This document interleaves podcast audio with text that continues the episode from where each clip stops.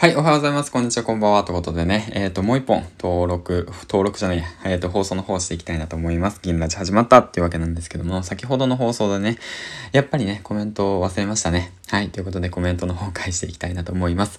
日常の小さな叫び、ハッシュタグ日叫、ロリラジから来ました。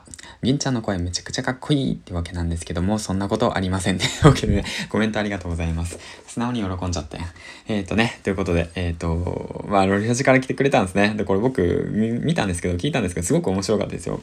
ぜひ聞いてみてください。日常の小さな叫びさんですね。ハッシュタグ日叫なんとですね、まあ分かる人しかいないんだけど、なぜしおの生みの親らしいですね。なぜしおって言ったらもう分かんないですよね。なぜしおの歴史はロリラジ聞いてみてください。はいというわけなんですけども、でね、今朝なんですけども、こういったツイートをあげましたというわけなんですけども、はい。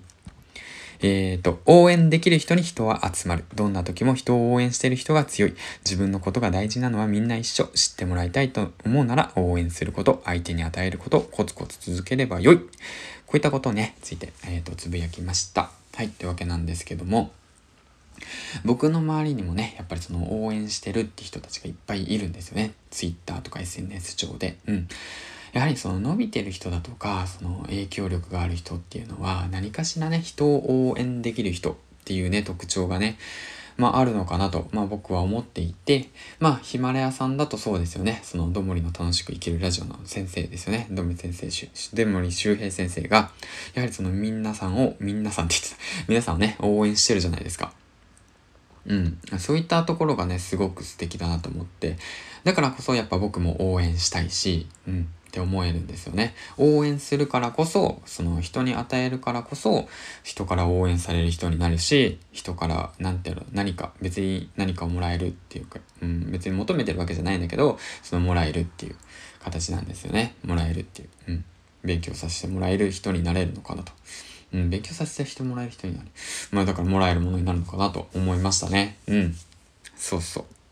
そんな感じに思った感じでね。2歳さんもね、シンガーソングライター2歳さんも、銀面も心に響きますって言ってくれてるんで、本当に嬉しいですよね。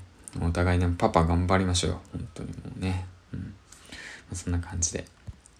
はい、今朝の放送ですっていうわけなんですけども。